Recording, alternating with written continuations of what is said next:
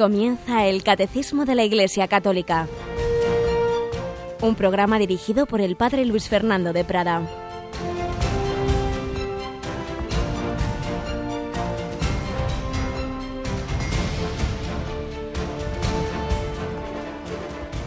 Un cordial saludo, queridos amigos, querida familia de Radio María, nuestro tercer y último día de esta semana del Catecismo de la Iglesia Católica cuando hemos comenzado ayer la cuaresma, en que se nos invita a mayor abundancia de oración, de recibir la palabra de Dios, esta palabra de Dios que nos transmite el magisterio de la Iglesia a través de su catecismo.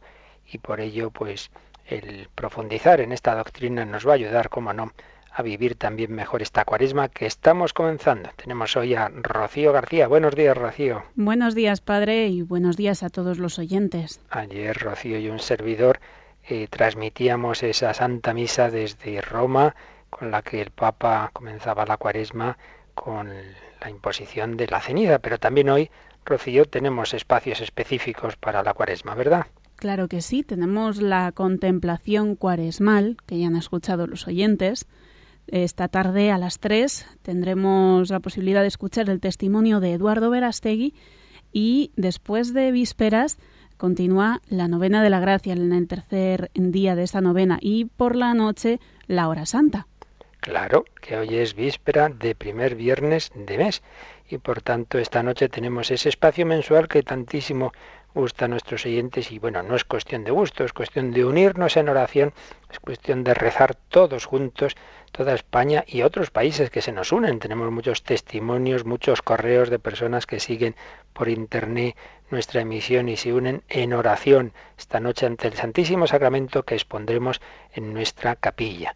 Pues vamos a intentar vivir este jueves, ya eh, nada todavía recién comenzadita la cuaresma, Vamos a pedir al Señor que nos ayude y también en este primer comentario en que vamos a, recordar y a saber en qué dónde se originó pues lo que es tan conocido hoy día la Cruz Roja, pues como tantas cosas tienen un origen absolutamente católico. Luego las cosas muchas veces ya no, no, son necesariamente como eran al principio, pero vamos a recordar cómo se inició esta gran obra de la Cruz Roja.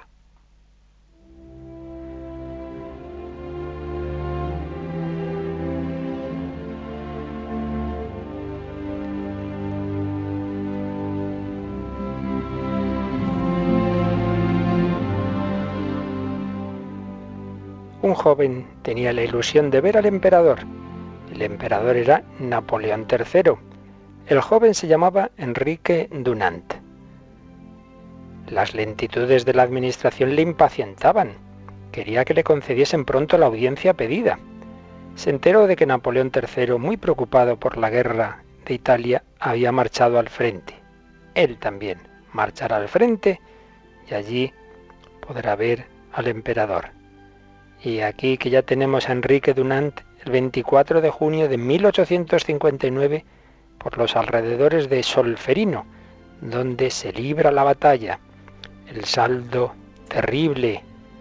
Fueron 17.000 hombres muertos o heridos en los aliados y 22.000 en los austriacos.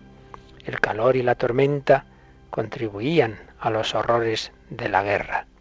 Al día siguiente, vivamente conmovido, Enrique recorría el campo de batalla, destruidas las cosechas, incendiadas las granjas, tendidos los cadáveres entre los escombros, gritos que llegaban de algunos que yacían en los horrores de la agonía.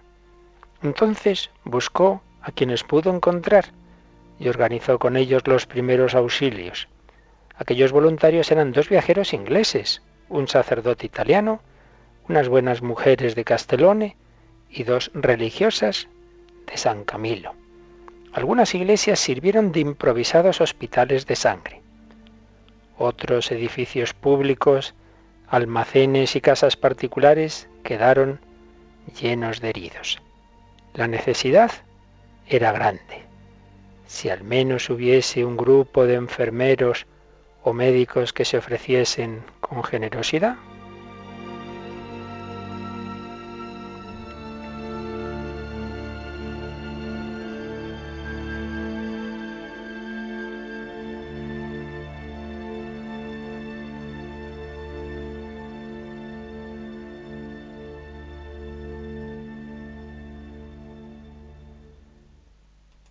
Enrique Dunant hizo participar al mundo entero de aquella visión de horror mediante un libro impresionante que escribió después. Se titulaba Un recuerdo de Solferino.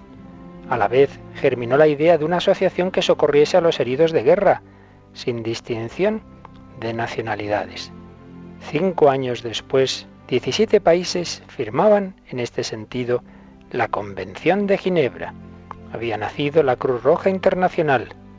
Como signo distintivo adoptó una cruz roja, la que Enrique Dunant vio llevar a los religiosos camilos, sobre blanco, el color de la neutralidad.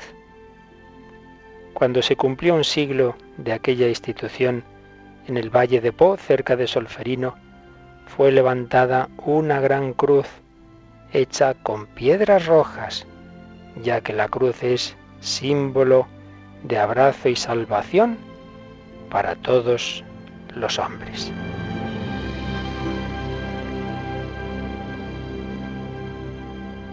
El cristiano sabe que en la cruz murió Jesús, que Él dio su vida por nosotros, que nos invita a llevar la cruz tras sus pasos y a descubrir en todo hombre de cualquier nacionalidad, aunque sea de una nación poco amiga o incluso en tiempos de guerra enemiga, descubrir en él a un hermano. Lo que a uno de estos hagáis, a mí me lo hacéis.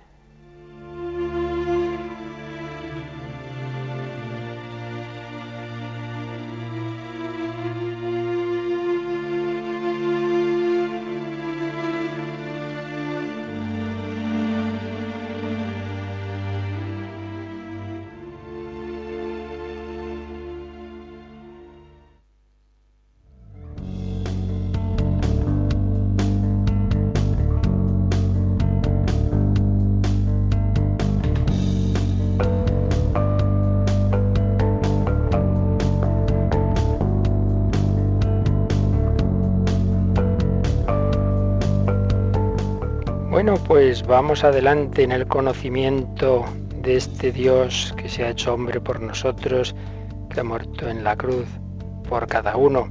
Estamos siguiendo el capítulo segundo de esta primera sección y primera parte del catecismo, conociendo cómo se nos ha revelado Dios. Estamos en este artículo primero, la revelación de Dios.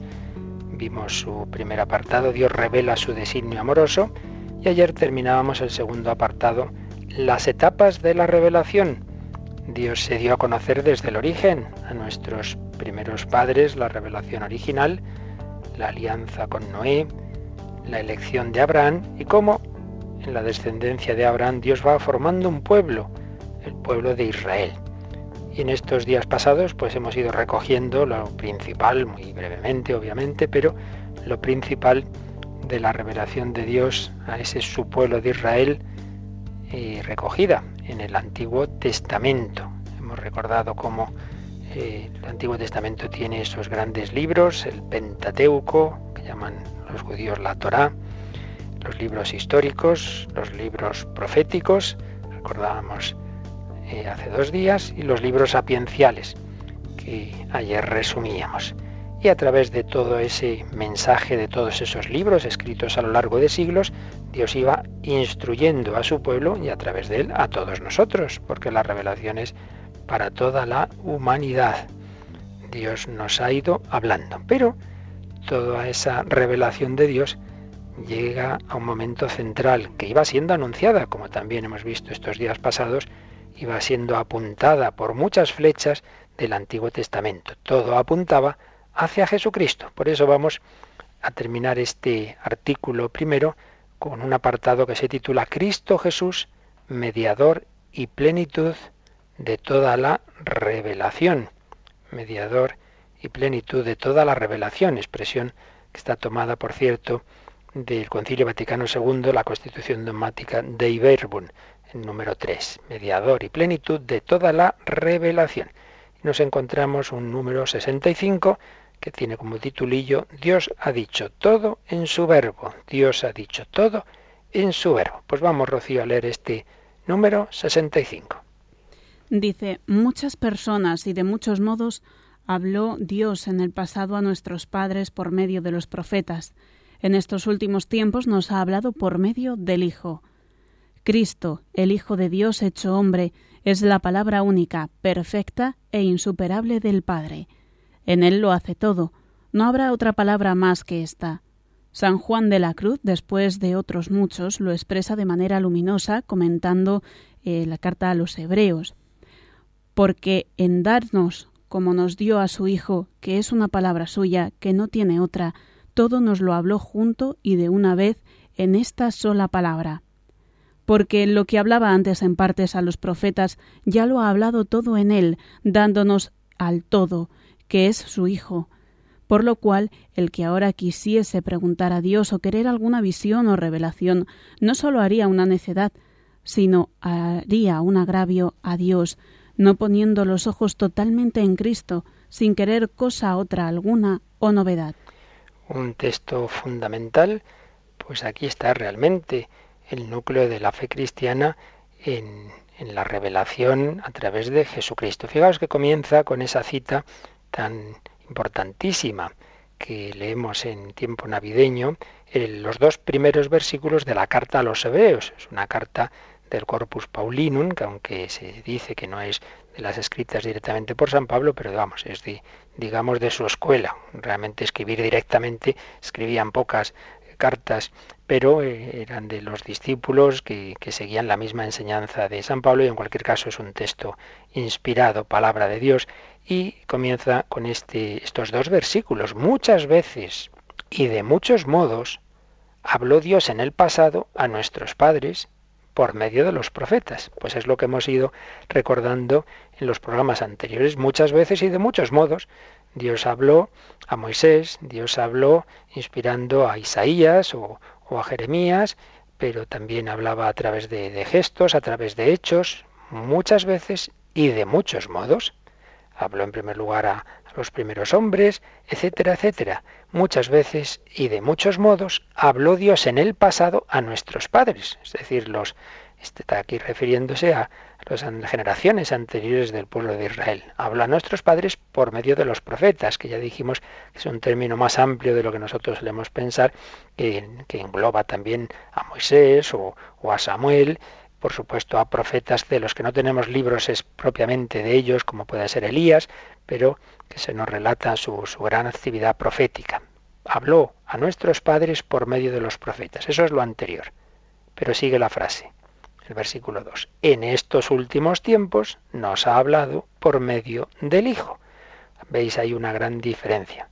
Antes Dios hablaba a través de enviados suyos, de mensajeros suyos, de hombres a los que inspiraba. Ahora ya nos ha hablado a través del Hijo. ¿Recordáis aquella parábola de los viñadores homicidas? Un hombre tiene arrendada su viña a unos viñadores y envía criados para cobrar el arrendamiento. Y los van rechazando, incluso los van maltratando y matando. Pero ya al final dice, bueno, pues ahora ya bien, bien a mi, a mi hijo, lo tratarán bien y lo matan. Se nota clarísimamente la diferencia. Primero son criados que envía y después dice voy a enviar a mi hijo. Hay una diferencia, hay un salto cualitativo.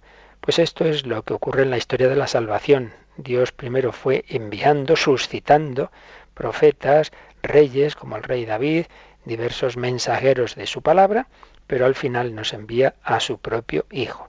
Y nos dice la siguiente frase de este número que acabamos de leer, Cristo, el Hijo de Dios hecho hombre, porque no es un hombre más, sino el Hijo de Dios hecho hombre, es la palabra única, perfecta e insuperable del Padre. La palabra única. Dios solo tiene una palabra. Dios pronuncia una palabra, una palabra mental, por eso el, el, término griego logos, en primer sentido, realmente es idea. Imaginemos uno de nosotros, pues tiene una idea. Nosotros tenemos muchas ideas. Pues tiene, Dios tiene una idea que es infinita, en la cual están todas las demás. Y esa idea infinita, su logos, una idea que ha generado, que ha concebido, es su Hijo. Fijaos que la palabra concepto y concepción, estas dos palabras tienen la misma raíz.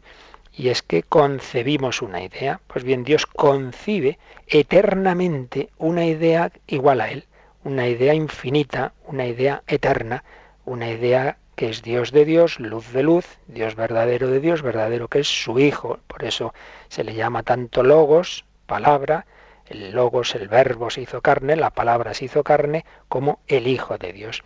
Cristo, el Hijo de Dios hecho hombre, es la palabra única, perfecta, obviamente. Dios tiene una palabra que, la, que le refleja totalmente, que, que es infinita como Él y perfecta, palabra única, perfecta e insuperable, obviamente, se deduce de todo lo anterior. Y en él, en su Hijo, en su Verbo, lo dice todo.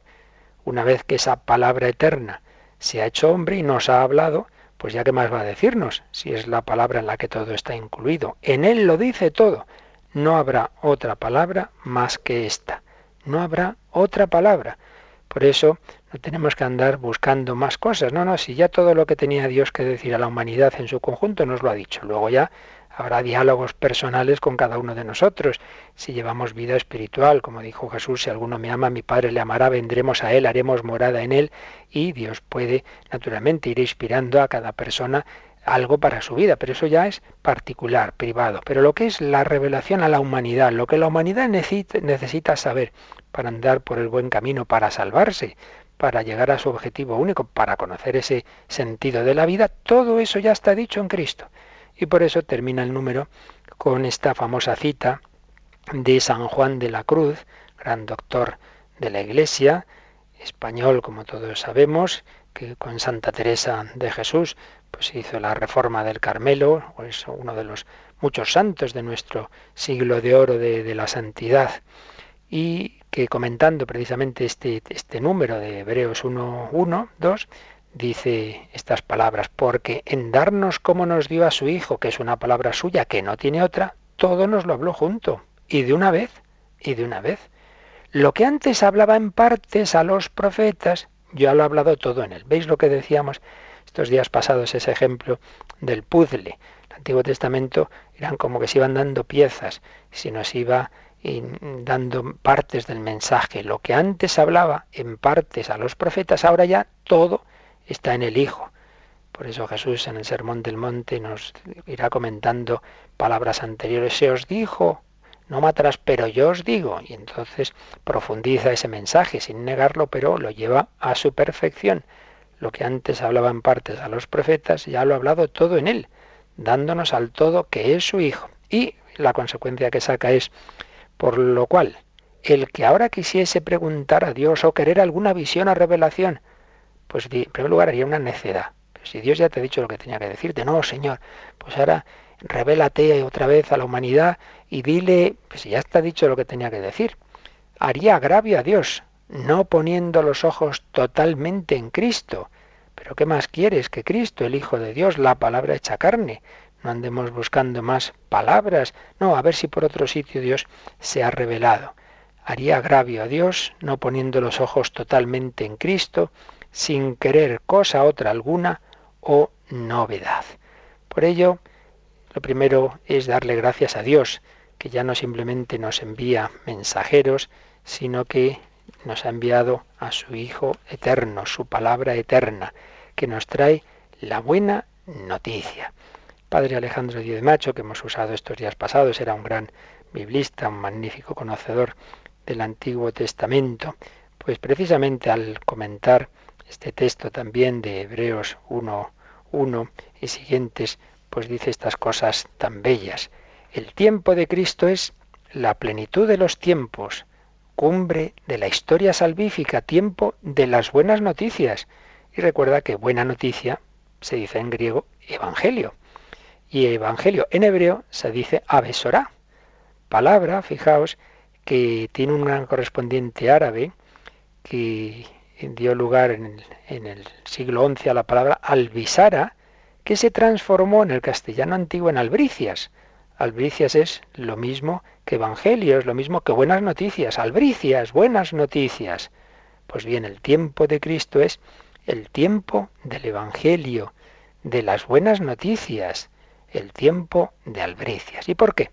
¿Cuáles son esas buenas noticias? Pues ante todo lo que acabamos de decir, porque Dios ha enviado a hablar y a redimir a los hombres a su propio Hijo, Antes había enviado a los profetas, ahora a su Hijo. La revelación, que hemos recordado en programas anteriores, con hechos, dichos y libros del Antiguo Testamento, es un hablar a media voz, o más bien como un silencio que Dios rompe enviando su propia palabra, su verbo, su logos, Jesucristo, que es el verbo de Dios que salió fuera del silencio. Este tiempo de Cristo es el tiempo de la revelación de los secretos mesiánicos.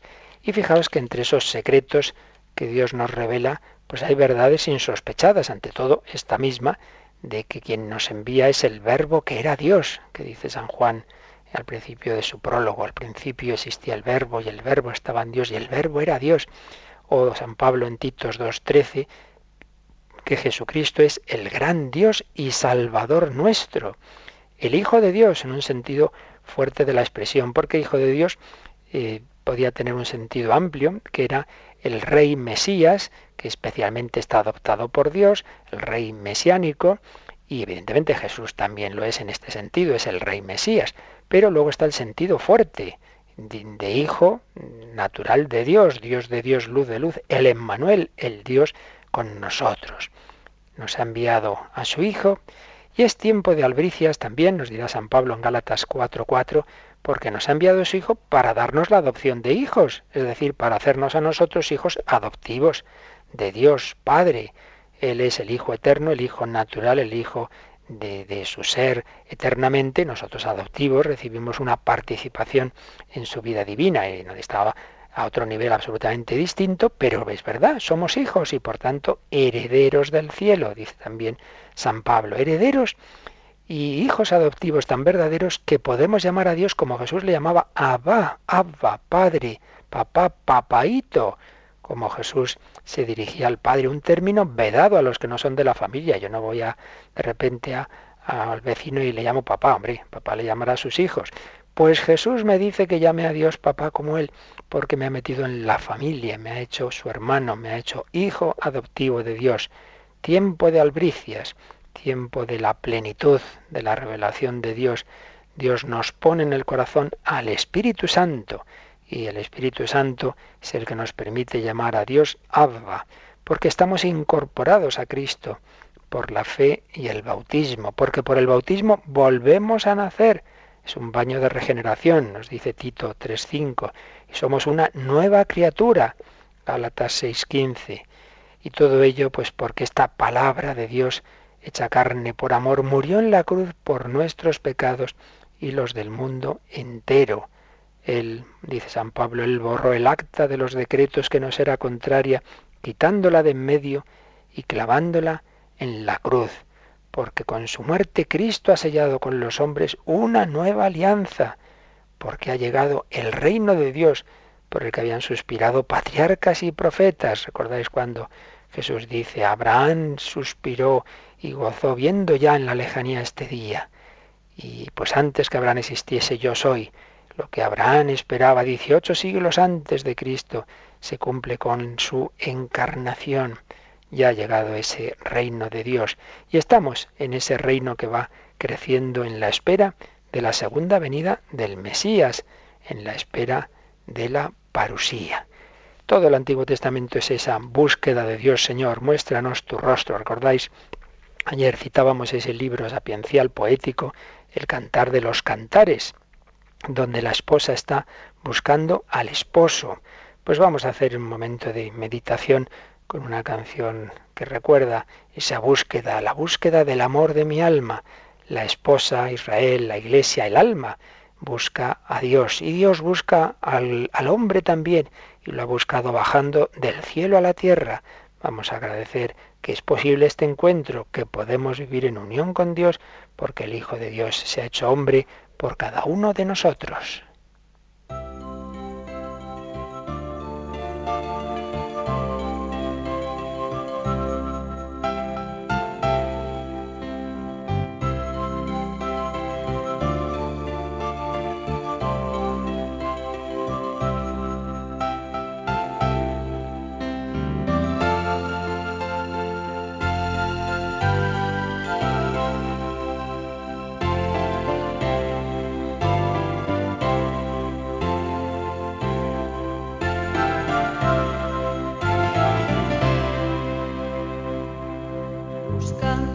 De mi alma.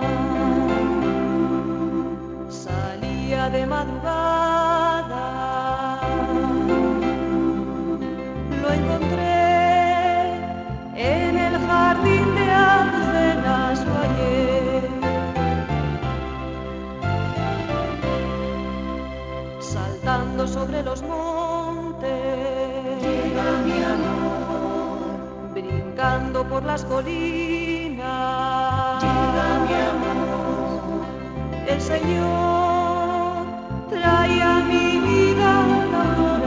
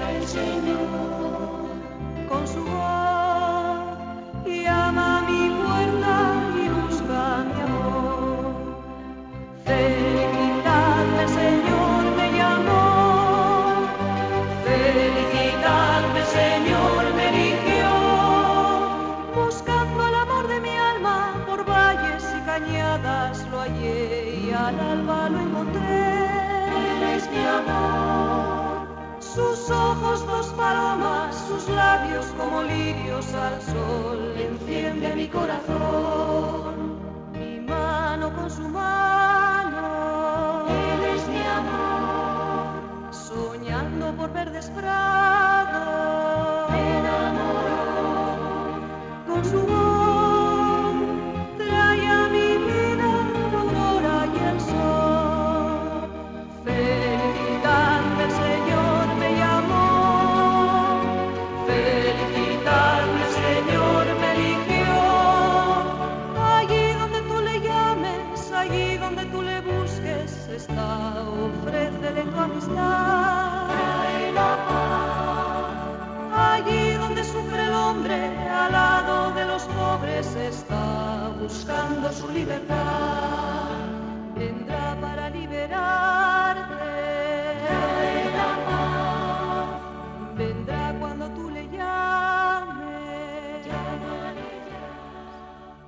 Están escuchando el Catecismo de la Iglesia Católica con el Padre Luis Fernando de Prada.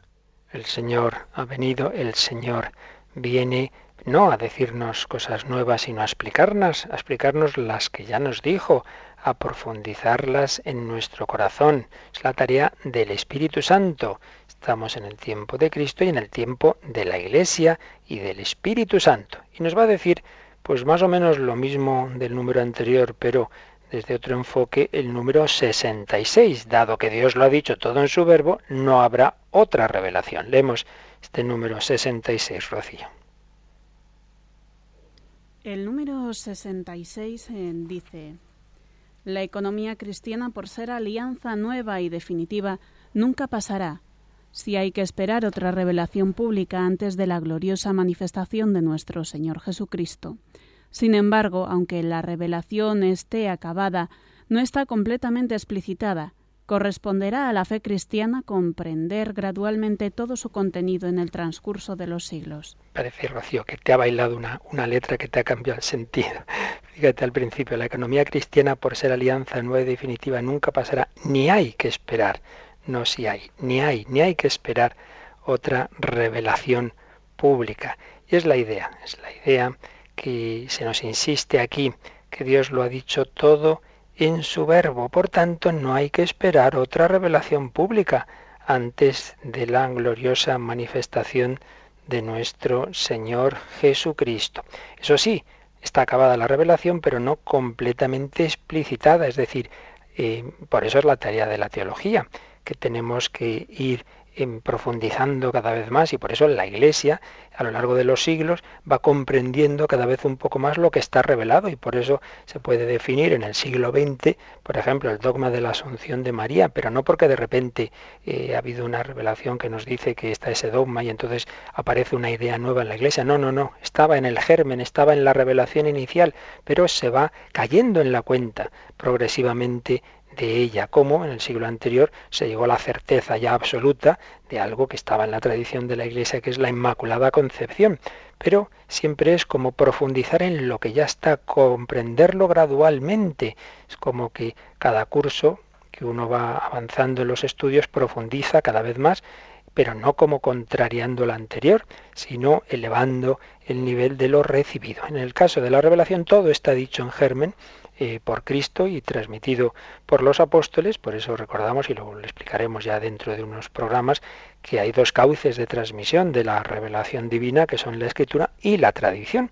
Pero esa revelación que ya está eh, comunicada, que ya está dada a la humanidad, pues la vamos entendiendo cada vez un poco más con la reflexión teológica, con la oración, con la propia vida de la Iglesia. No hay que esperar otra revelación pública, pero eh, corresponde a la fe cristiana comprender gradualmente todo su contenido en el transcurso de los siglos. Esto lo malo es que muchas veces se, se, se entiende en, contra de lo que nos acaba de decir el catecismo, como si mm, Jesucristo nos hubiera dicho, pues sí, lo más importante, pero luego hay otras partes que nos vienen por otras vías, por otras religiones, por otras supuestas revelaciones, y es que en el fondo lo que no nos acabamos de creer es que Jesucristo sea verdaderamente la palabra eterna de Dios, que sea verdadero Dios, sino que nuestro mundo racionalista pues lo ve pues simplemente como un, un gran personaje, un gran hombre, pero le cuesta esa fe. Y esto, por desgracia, muchas veces afecta a la propia reflexión teológica. Por eso, eh, hace unos días ya citábamos, y ahora es el momento también de acabarlo de hacer, diversos documentos del magisterio de la Iglesia que ante esas teorías de que eh, en Jesucristo se ha dado pues una parte importante de la revelación, pero hay otras partes que vienen por otras otras vías, por otras religiones y nos han explicado esa concepción no es la concepción católica. Y hay un documento muy importante del año 2000 de la Congregación de la Fe, pero que estaba absolutamente asumido por el Papa Juan Pablo II, es la Dominus Jesus. Y aquí se nos dice lo siguiente en su número 6. Es contraria a la fe de la Iglesia la tesis del carácter limitado, incompleto e imperfecto de la revelación de Jesucristo, que sería complementaria a la presente en las otras religiones. Sería complementaria. Hay otras revelaciones por en otras religiones. Y claro, pues aquí dice que de fondo de esta idea está mm, la, la teoría de que la verdad acerca de Dios nunca puede ser manifestada plenamente por ninguna religión, tampoco por Jesucristo. Y entonces dice este documento, esta posición contradice las afirmaciones de fe según las cuales en Jesucristo se da la plena y completa revelación del misterio salvífico de Dios. Por lo tanto, las palabras, las obras y la totalidad del evento histórico de Jesús, aun siendo limitados en cuanto a realidades humanas, sin embargo tienen como fuente la persona divina del Verbo encarnado, verdadero Dios y verdadero hombre, y por eso llevan en sí el carácter definitivo y pleno de la revelación de los caminos de Dios, aunque por supuesto, añade el documento, la profundidad del misterio divino en sí mismo siga siendo trascendente e inagotable. La verdad de Dios, Dios eterno, Dios infinito, nunca la vamos a meter en nuestra cabecita, está claro, pero ha sido revelada no por un hombre, sino por una persona divina que la ha comunicado en nuestro lenguaje humano, por supuesto, pero en plenitud, en plenitud. Por tanto, no, no hay que completar la revelación de Cristo con otras revelaciones. Y otra consecuencia de esto es que no se pueden considerar inspirados los libros sagrados de otras religiones, aunque otra cosa es que tengan cosas buenas y que Dios se sirva de ello y que el Espíritu Santo pues ilumina a los hombres de muchas formas, pero no es decir, ah, son libros inspirados, son libros sagrados, ni tampoco se puede considerar a estas religiones no cristianas en cuanto tales vías de salvación.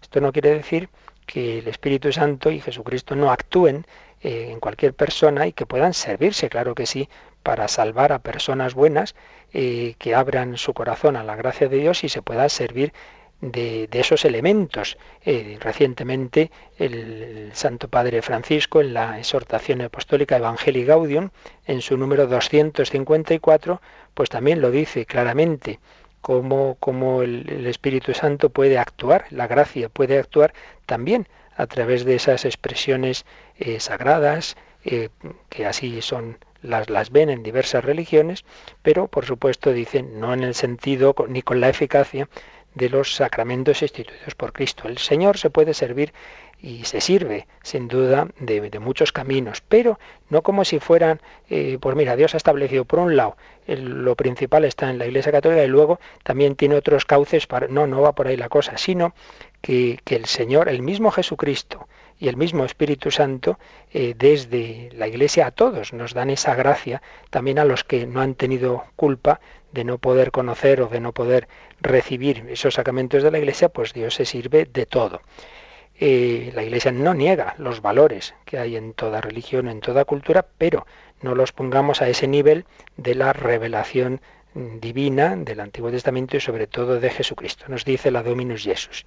Ciertamente las diferentes tradiciones religiosas contienen y ofrecen elementos de religiosidad que proceden de Dios y que forman parte de todo lo que el Espíritu obra en los hombres y en la historia de los pueblos, así como en las culturas y religiones. De hecho, algunas oraciones y ritos pueden tener un papel de preparación evangélica, en cuanto son caminos o pedagogías en las cuales los corazones de los hombres son estimulados a abrirse a la acción de Dios. Pero no se les puede atribuir un origen divino, ni una eficacia salvífica ex opere operato, que es propia de los sacramentos cristianos. El ex operato es que a través de los sacramentos Dios actúa con toda certeza, con toda eficacia. Por otro lado, no se puede ignorar que otros ritos no cristianos en cuanto dependen de supersticiones o de otros errores, constituyen más bien un obstáculo para la salvación. En definitiva, que hay muchas cosas buenas que proceden de que el hombre es imagen y semejanza de Dios y que, y que Dios quiere salvar a todos los hombres y Dios actúa en todos los corazones, pero claro, los hombres con nuestro pecado también en el ámbito religioso hacemos muchas barbaridades y también hay muchos errores y muchas supersticiones y por tanto pues también encontramos en, diversas religiones pues cosas muy erradas y, muy negativas. Y en sí mismas como tales no son caminos de salvación aunque los elementos de verdad y bondad que haya presentes en ellas pueden ser eh, instrumento para que el Espíritu Santo y el propio Jesucristo actúen para llevar a esas personas que están en esas tradiciones, pues a llevarlas, lo sepan o no, al propio Cristo, porque nadie se salva más que por Jesucristo. La única manera de llegar a Dios, de llegar al cielo, de llegar a la salvación es Cristo, es el único camino. Jesús no dice yo soy un camino, dice soy el camino. Lo que pasa es que podemos unirnos a Cristo, que es el ideal de una manera explícita, conocerle y recibirle a través de los sacramentos, o puede haber personas, repito, que no han llegado a conocerle explícitamente y no han llegado a poder recibir los sacramentos, pero aunque ellos no lo sepan, Cristo y el Espíritu actúan en su alma. Recordáis, hay muchos milagros que Jesús hizo tocando a los ciegos, al leproso, de una manera directa. Pero hay otros milagros quizá a distancia, que el enfermo estaba en su casa y alguien estaba diciéndole a Jesús, cura a mi criado que está en casa enfermo, Señor, ten piedad de mi hija, y fueron curados. Pues algo así, el Señor puede actuar, digamos, a distancia, aunque una persona no haya podido recibirle, tocarle, por así decir, sacramentalmente, Jesucristo puede actuar en sus almas, en sus corazones, de esta manera misteriosa. También citábamos, y también esto lo digo, pues para que aquel que quiera ampliar estos temas lo pueda hacer, un documento de la Conferencia Episcopal Española, Teología y Secularización en España, del 30 de marzo de 2006. También se toca este tema y hace alusión a esas teorías que relativizan muchas veces la, revelación de Cristo y la ponen a un nivel semejante al de otras religiones. Y en su número 10 dice, la doctrina católica sostiene que la revelación no puede ser equiparada a las llamadas por algunos revelaciones de otras religiones. Tal equiparación no tiene en cuenta que la verdad íntima acerca de Dios y acerca de la salvación humana se nos manifiesta por la revelación en Cristo, que es a un tiempo mediador y plenitud de toda la revelación. De nuevo esa expresión de la Dei Verbum que antes leíamos en el titulillo del número del catecismo que comentábamos. Y concluye este número 10 de este documento episcopal español. Pretender que las revelaciones, entre comillas, de otras religiones son equivalentes o complementarias a la revelación de Jesucristo significa negar la verdad misma de la encarnación y de la salvación, pues Él es el que por su amor sin medida se hizo lo que nosotros, para hacernos perfectos con la perfección de Él. Una cita del gran padre de la iglesia San Ireneo de León, mártir de, esos primeros siglos, del siglo segundo de, la, de la era cristiana. Jesucristo es el Hijo de Dios hecho hombre, nos ha dicho lo que nos tenía que decir a la humanidad. No busquemos, no esperemos otras revelaciones. Vamos unos momentos de oración meditativa gregoriana, pues de nuevo a invocar al Señor y pedirle que nos ayude a dar gracias, porque Él nos lo ha dicho todo en su verbo.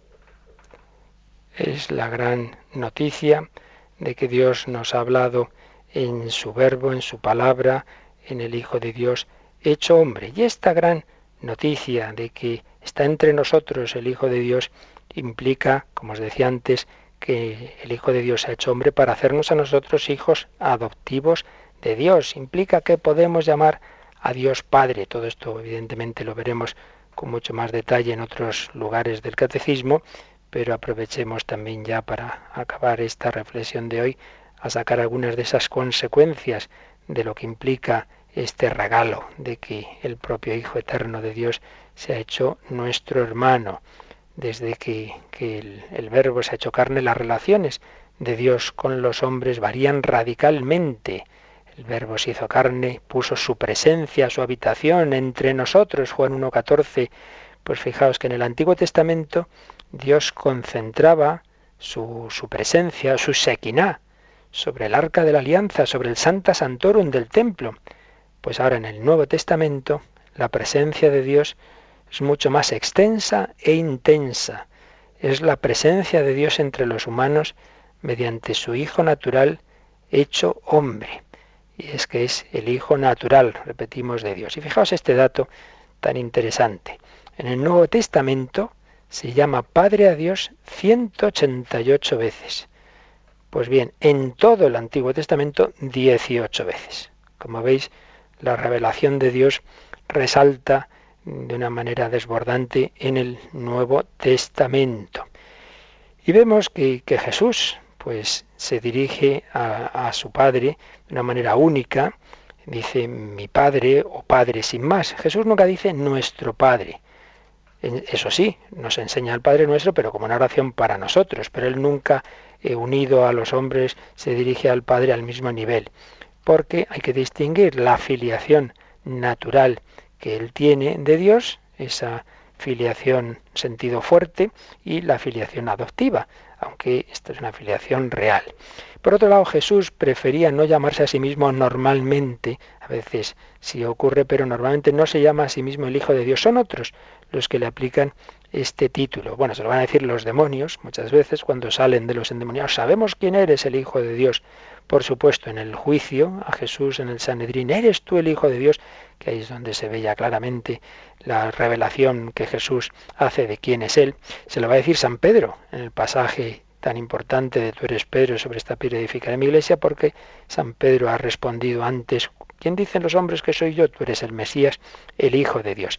Y en San Juan, en San Juan sí se llama Jesús a sí mismo en seis ocasiones Hijo de Dios, pero él prefería llamarse solamente el Hijo del Hombre, lo cual no es simplemente hombre, sino es un término que tiene toda una tradición en el Antiguo Testamento, particularmente en Daniel 7. Era un personaje misterioso que venía del cielo, pero por otro lado era hombre. Y este término Jesús sin duda lo prefirió al de Hijo de Dios, porque Hijo de Dios también, como hemos dicho antes, tenía el significado del Rey Mesías, y él no quería que entendieran su mesianismo, como tantas veces ocurría en un sentido político. Pero está claro cómo va poco a poco revelando que Él es el Hijo eterno de Dios. y luego, bueno, y, su manera de dirigirse al Padre es muy importante porque le llama, como sabemos, Abba, papá, papaito, de una manera explícita en la oración del huerto, en Marcos 14, 36, pero dicen los expertos que estudiando las demás ocasiones en que Jesús se dirige al Padre y le llama así Padre o el Padre o Padre mío, se ve que esa la expresión griega que se usa es traducción del arameo Abba. Jesús se dirigía al Padre como Abba. Eh, únicamente hay un caso en que no se dirige a él, pero es porque está rezando el Salmo 22, que es en la cruz. Dios mío, Dios mío, ¿por qué me has abandonado? Es la recitación de ese salmo, pero cuando Jesús habla con Dios siempre le llama Padre, Papá, papaíto. Cristo hablaba a Dios como un niño con su padre, con todo afecto, con plena familiaridad. Le llamaba Padre querido. Y hay que tener en cuenta que los judíos nunca hacían eso, nunca invocaron a Dios llamándole papá. La conclusión es clara, esta palabra solo la emplean los hijos para sus padres naturales y por extensión los hijos adoptivos. Jesús llama a Dios porque sabe que es su hijo natural. Pues bien, quien es el Hijo natural, quien es el Hijo de Dios, nos ha hecho a nosotros hijos adoptivos. El Señor nos ha enviado su Espíritu, ha enviado el Espíritu de Dios sobre María, sobre Jesús, sobre los apóstoles, sobre la Iglesia y sobre los cristianos, sobre ti, sobre mí, para que en el Espíritu Santo podamos llamar a Dios Padre. Aquí tenemos este texto precioso con el que resumimos todo lo que hoy hemos dicho, Gálatas 4:4 y siguientes. Cuando llegó la plenitud de los tiempos, Dios envió de junto a sí a su Hijo, nacido de mujer, nacido bajo la ley, a fin de rescatar a los sometidos a la ley, para darnos la filiación adoptiva. Y la prueba de que sois hijos es que Dios ha enviado a nuestros corazones el espíritu de su Hijo, que clama Abba, Padre, de manera que ya no eres esclavo, sino hijo, hijo y por tanto heredero, de parte de Dios. Pues demos gracias al Señor. Dios no solo nos ha hablado, sino que nos ha dado el Espíritu de su Hijo para que nosotros entremos en la familia, para que nosotros seamos hijos de Dios, hijos adoptivos obviamente, pero verdaderamente hijos. Pues lo dejamos aquí, ya seguiremos la próxima semana y estos últimos minutos reflexionamos en todo lo dicho, damos gracias al Señor lo mejor de nuestra vida es haber conocido a Jesucristo y si queréis podéis hacer alguna consulta, testimonio, eh, pregunta llamando al número o a través del correo que ahora nos van a recordar. Participa en el programa con tus preguntas y dudas. Llama al 91 153 8550. También puedes hacerlo escribiendo al mail catecismo arroba catecismo arroba radiomaria.es.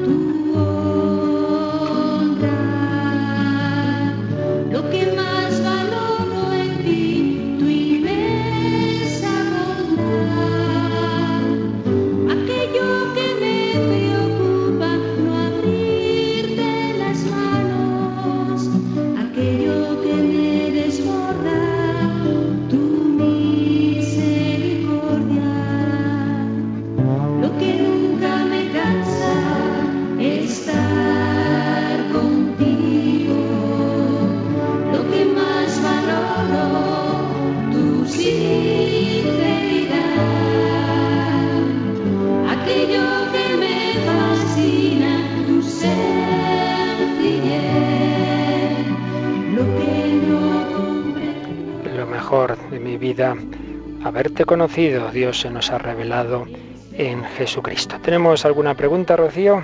Sí, han llamado muchos oyentes, por ejemplo, José de Madrid, que quiere que le expliquen mejor el término hijo del hombre, porque no lo ha entendido bien. Bueno, esta la vamos a dejar para más adelante porque es un poquito compleja y tiene su momento en la explicación, naturalmente, de, del apartado sobre Jesucristo. Así que ahora mejor no, no, no, no, tenemos tiempo. Pero simplemente eso, que es una expresión que aunque en un sentido popular significa hombre sin más, en el Antiguo Testamento es un misterioso personaje que aparece, como decíamos en el capítulo 7 de, de Daniel, un personaje que viene del cielo, al que se le da todo poder, honor y gloria. Y por otro lado también es un personaje que va a sufrir Em, está unido al siervo de Yahvé. Entonces Jesús usaba este término porque por un lado indica su origen del cielo, su origen divino, pero por otro lado es un hombre y un hombre que va a sufrir. Pero ya digo, ahora esta pregunta tocará en plenitud o con más detalle más adelante. ¿Qué más?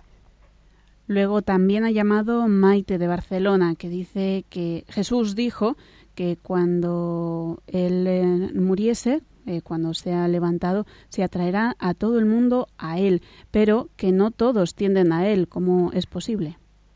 Hombre, es la, es la atracción que Dios pone en nuestro corazón por el amor, porque cuando vemos a aquel que ha muerto por nosotros, pues eso suscita nuestro amor, pero aquí entramos en el tema de siempre, que Dios nos da su gracia, Dios nos atrae, pero luego nosotros podemos seguir esa llamada, esa atracción o no. Aparte de que a los hombres va llegando la gracia, pues según va llegando que no, no a todos eh, de repente San Pablo conoce a Cristo en un determinado momento, no antes, y lo mismo André Frosar, es decir, esa atracción, esa gracia de Dios, sabemos que antes o después llegará la vida de todo hombre, pero antes o después, porque unos antes o después eso, esa pregunta, como suelo decir, al Padre Eterno. Pero luego la segunda cuestión es que esa llamada, esa atracción interior que Dios nos hace, podemos seguirla o no. Eh, los apóstoles dieron la vida por Jesús, pero uno, en cambio, le traicionó y acabó muy mal, como Judas. ¿Qué más?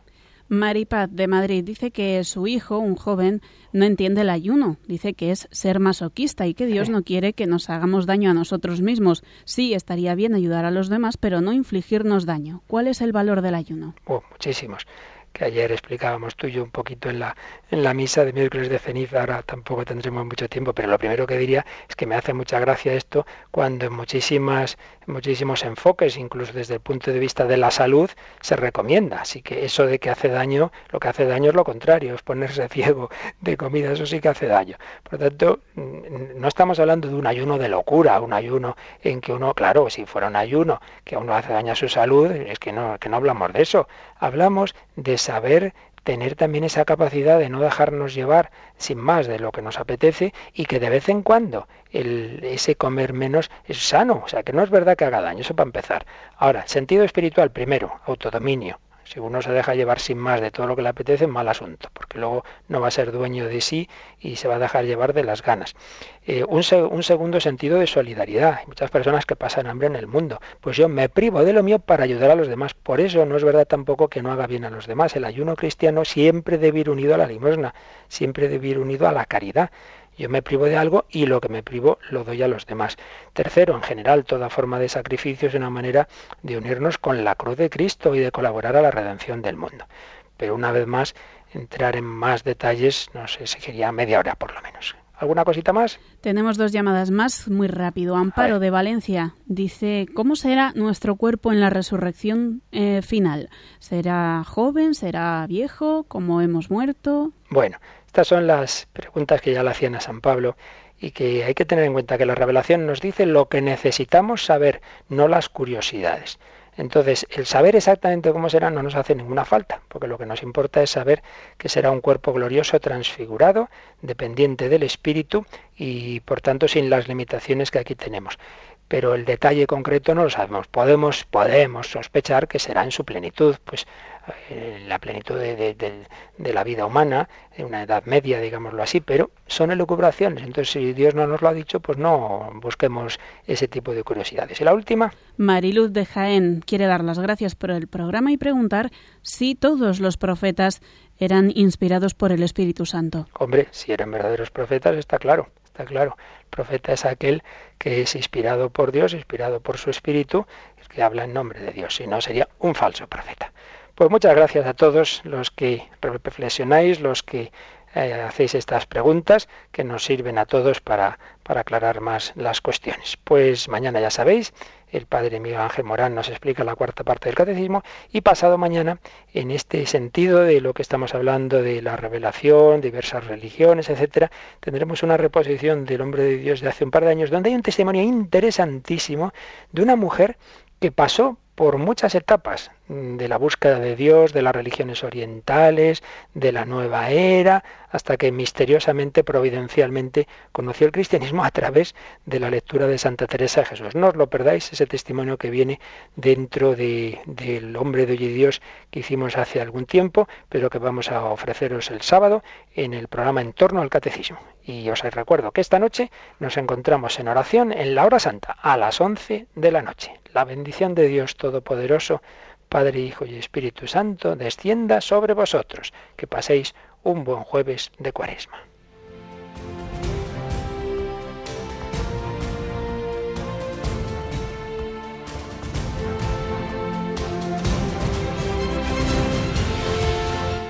Han escuchado en Radio María el Catecismo de la Iglesia Católica un programa dirigido por el Padre Luis Fernando de Prada.